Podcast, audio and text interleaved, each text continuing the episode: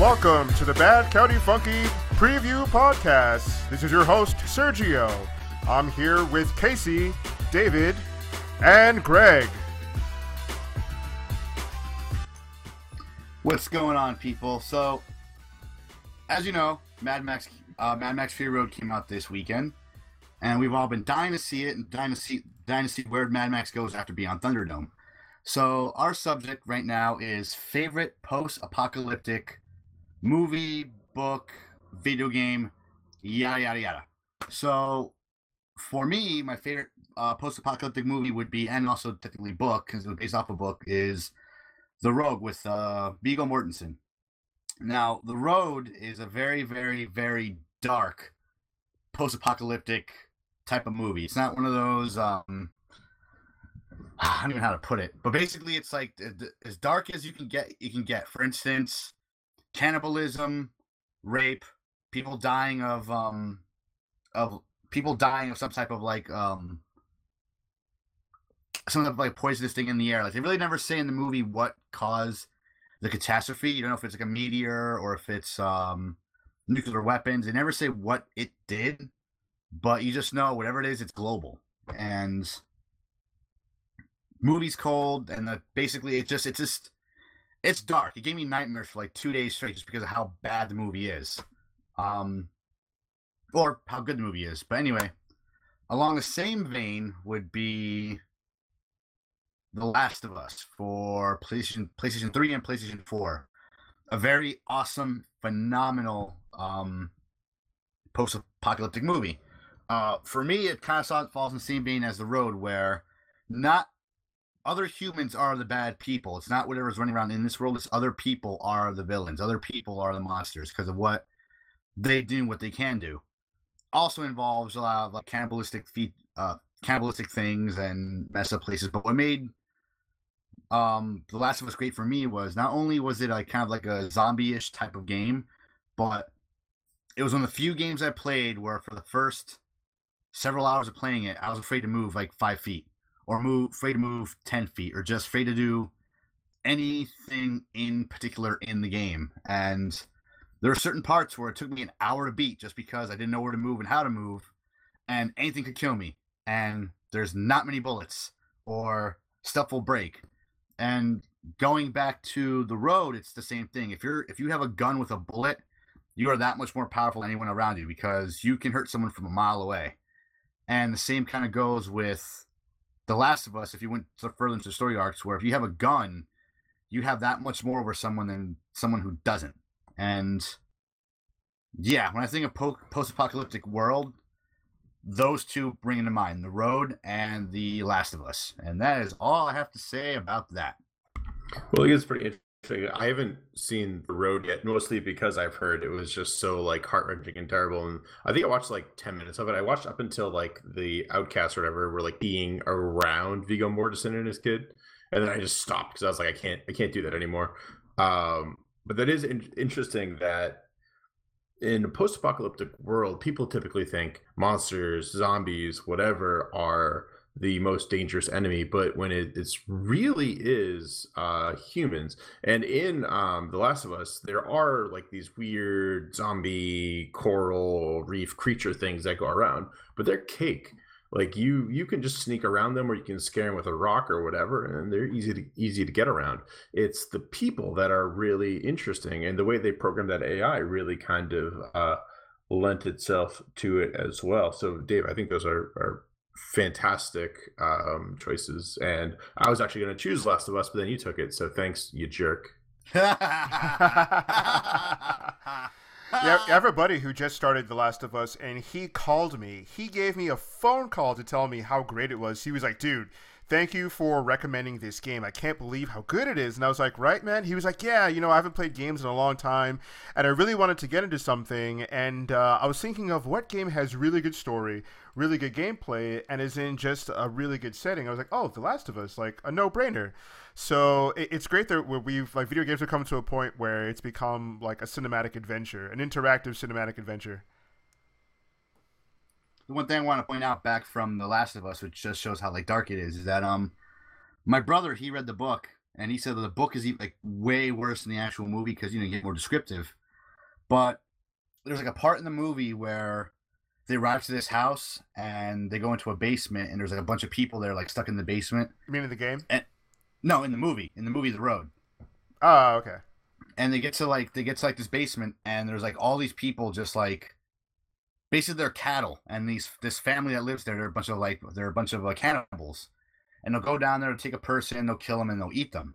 But in the book it expands further where and this is probably when it gets super dark where basically the um there's a woman that's pregnant when they're like down there and they go down there and she gives birth and they take the baby and they basically they basically like take the baby and just turn it into like rotisserie and rotisserie this live baby over a fire after it was born, like in the book.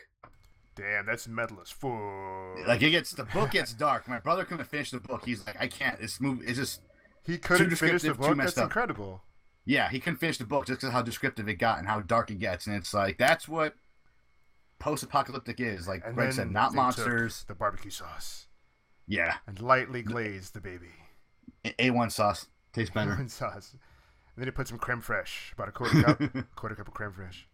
Why do you got to choose between the two? Just put them all on. Get some Frank's hot sauce on there, some barbecue sauce, some A1. Right. Mmm, Mm, right. pepper, sweet pepper ribs. It's already Right. been basting for nine months. when uh my girlfriend and I Uh. were watching uh when my girlfriend and I were watching like uh, on the same vein we are watching um what's it called American Horror Story Freak Show and I'm looking at this I'm watching like the freaks and whatnot and the first thing that comes out of my mouth when we're watching it was do you think if you ate a freak it would taste different and she just looks at me like "E- excuse me I'm like no seriously like if you were like to cannibalize and eat someone who's deformed would they taste kind of funny or would they taste like a normal human being I think they would be more chewy, if anything. Chewy we're home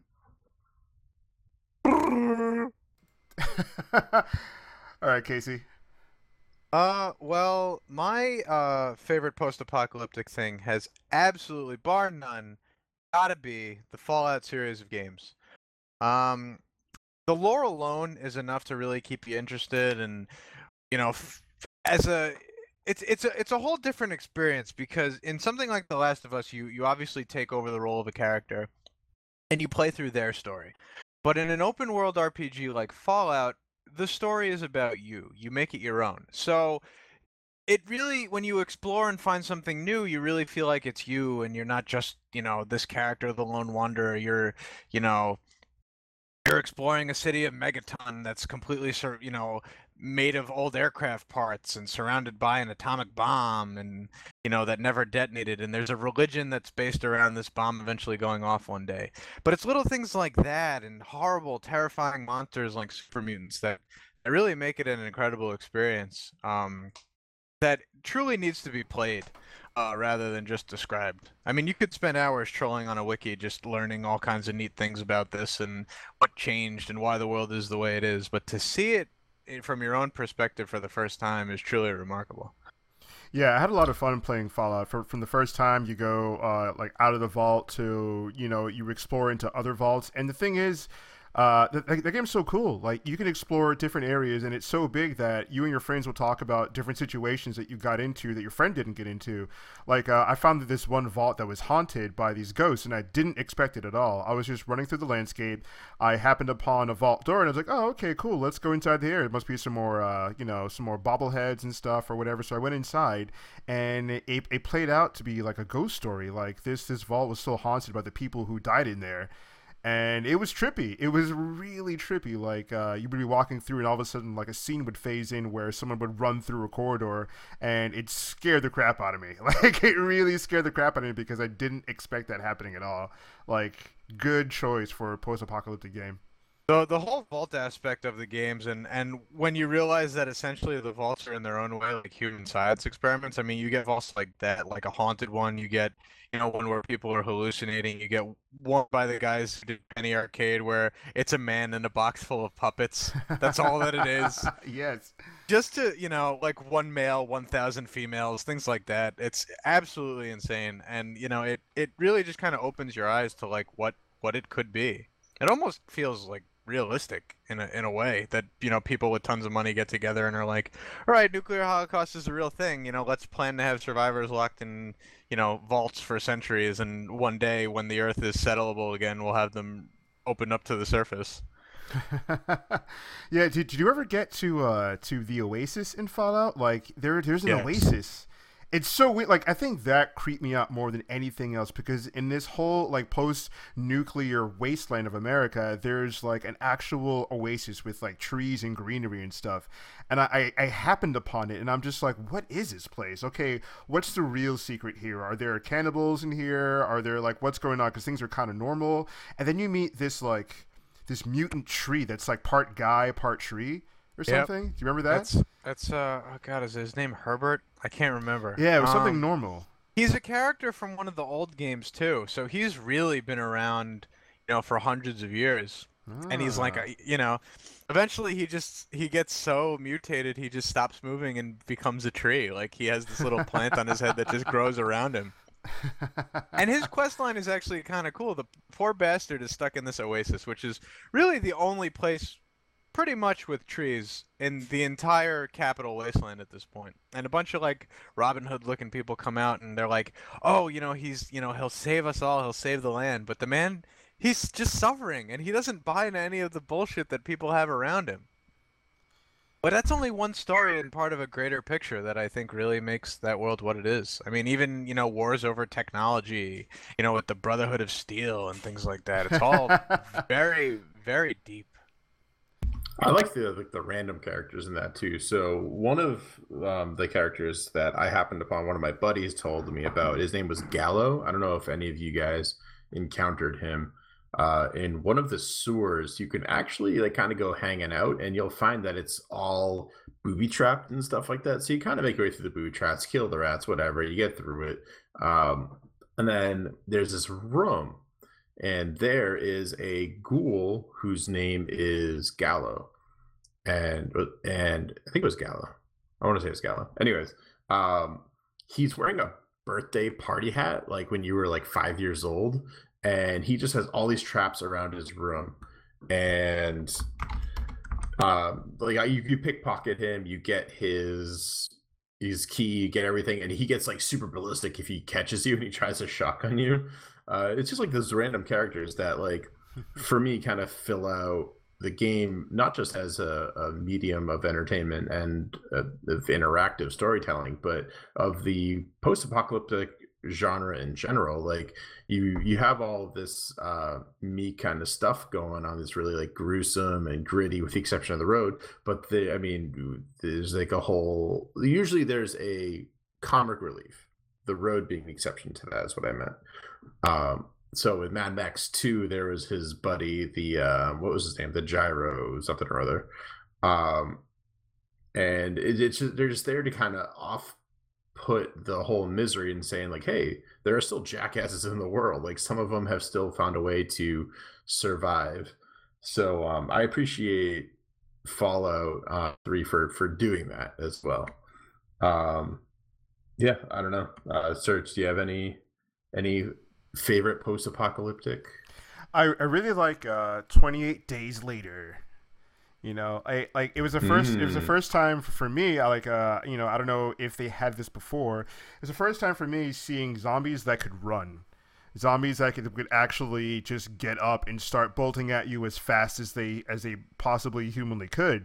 And that was a terrifying concept because before, at least, at least to me, I don't know if there was any other movie before that did that uh, you know, zombies were, you know, they would just, you know, walk slowly and everything. And, you know, these things happen because of some unexplained reason. And uh, I don't remember, did they ever give a reason, uh, like what it was in 28 days? It was like a rage virus, It was- but Yeah, it was rage. It was like basically concentrated just rage. You know, whatever it was, it was in their blood. It acted quickly, but just yeah, that was the only explanation we were ever given. It was a rage virus. yeah, did, always- did they ever have like an origin? that.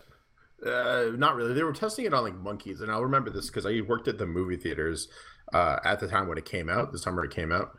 Um, so all I can, all I'll tell you is, if you said what is it, the scientist is going to tell you the infected and then the other guy's gonna go infected, infected with what? with what? That just plays in my mind all the time. and Dave, it, you're you're right on that, Dave. It's just pure rage. It's like some super rabies rage. Super rabies. I'm pretty sure it was man made. I remember the first time like we saw it, me and my buddies went. It was like we just went to go see it on a whim, and it was like the last thing showing of the night. So I think it was like a ten o'clock showing or whatnot. So we went to go see it. and We're like, ah, it's gonna be just a just a simple zombie movie, whatever, blah blah blah. And then it just starts, and he's by himself after the whole like thing with the monkey, and then like. When he goes in the church and say hello, says hello, and they chase him out. We were fucking shitting bricks, dude. Like, scared the hell of us. And of course, when we get out, it's around midnight, and it's like, great, the car is parked all the way on the other side of the parking lot. Now the four of us have to walk across the parking lot, scared shitless, even though we're all grown men. Awesome. Yeah, and I mean that was I, I believe that was the first time that we had seen fast zombies. At least it was the first time I had seen a fast zombie before, which is very interesting. That's true, because um, after that, like fast running zombies like that came out in um, the remake of Dawn of the Dead, which I think came out a year or so after. And it was the first time in, in recent memory that there were like the running zombies. Like, um, I mean, there's always been like talking zombies. Like, for instance, Return of the Living Dead, the zombies talked.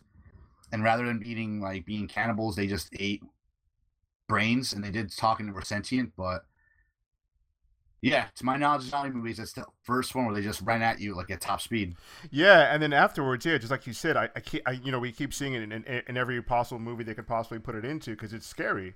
And I thought, oh, look at that, they paved the way for a different kind of zombie because I guess people back in the day were sated with just the idea of a zombie, and then just had them walk slow, which is fine. But yeah, nowadays people need more adrenaline, more adrenaline.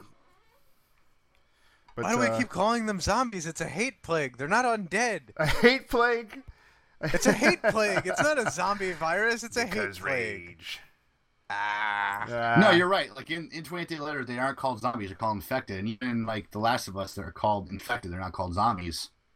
Hell, if you think about it, in most zombie movies, they're rarely never called zombies. Even in Walking Dead, they're called walkers. They're not called zombies. The dreaded Z word. So yeah, I mean it's um it, it's interesting because a lot of people hear uh post-apocalyptic they think zombies and stuff like that. Um which I mean a lot of them do. You you know um The Walking Dead, World War Z, stuff like that. Uh but I kind of like to hang out in the zombie lists kind of world. Um so I, my favorite post-apocalyptic uh story is A Boy and His Dog uh, which is I watched the movie. I know it's a short story as well. Uh, it's the author is Harlan Ellis, Ellis, Ellison. If I could talk tonight, um, bless you. Um, and it's it's it's a very interesting um, story because it's literally about a boy and his dog. It's about this guy. His name is Vic. Um, and he hangs around the wastelands with his dog, uh, whose name is Blood, and he thinks his dog is telepathic. It's unsure if the dog is actually telepathic or if Vic's just crazy. Um, they essentially kind of they wander around the wastelands looking for food and women to rape. So they're not like the nicest little duo. Um, they're pretty much like the worst version of Peter Griffin and Brian Griffin that you, you can get. Um, anyways, Vic is not a very smart guy. He's uh he, he doesn't know how to read stuff like that whereas blood is very well read and stuff like that. Um and what's interesting is they go they find this place where they can uh, they found this this like it's almost like a cult where they have all these women there. And what they do is they nab like men and they just like take all their sperm through artificial insemination and then they kill them uh, Vic finds yeah, it's nuts. Uh, Uh, Vic find this. Vic finds this out, and he's just like, hey, "This this is gonna fly." So um, there's this like kind of love interest that they kind of have going on throughout the whole thing. Who is, I think it's she's the daughter of like the main guy there.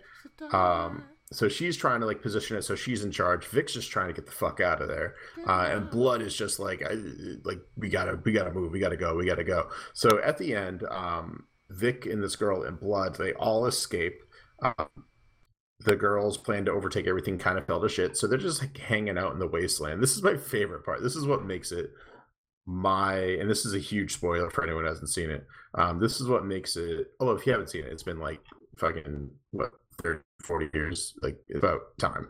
Um, they are hanging out. They're starving by a campfire, and the girl, I think her name is Quilla or Killa or something like that. She's just like she implies you should eat blood. Blood's just a dog. He doesn't have that many years left. Let's just eat him and like get on get on with it so we can live another day. Um, it ends with Blood and Vic talking while eating, and the girl is nowhere to be seen. So it's heavily implied that he just killed her and was eating her with his dog, and they go about their life in the wasteland. That is the greatest thing I've ever heard. it's just like such a like wow, like this really dark, and you kind of start laughing because they're having this very like casual conversation about like you know just like in, and they would any other day and they're just eating a person as if it's no different than any other day so that that's uh, one of my favorites and i'll definitely um, bring up another one of my favorites on thursday when we're doing the actual cast but um yeah I've got one more if we've still got a little bit of time. we could we could squeeze one more little one in Well, uh, I think the only one that we haven't hit up yet, doing movies, books, and video games, is animation. And there's one that stands out in my mind that you guys may not have thought of right away. And Disney's is- Atlantis. All right, uh, you Sorry. got me. That's that's the one. uh, no, it's it's Samurai Jack. oh no way. Mm. Samurai Jack. do you consider that? Yeah, Is that you're right. considered post-apoc? Oh, of course. It's Yeah. got Aku basically having destroyed the modern world as we know it after he's already thrown Jack into the future. You know, and it's there are episodes where it's got elements of all kinds of stuff. Like if you remember that uh, robot family that eats steel, Mm. as a particularly poignant episode, but it, it really falls into the same kind of thing. I mean, you know, you got one man traveling the waste, not unlike a very familiar Mad Max, Good just tie-in. trying to sur- survive. You know, he's got another agenda to get back to his own time, but survives helping people. Yeah, every episode, quote unquote, in his life is uh, contained in its own way. It's all part of a greater legend. You know, act with action, more themes than you can shake a stick at. You haven't seen the show, people, that's one to write home about.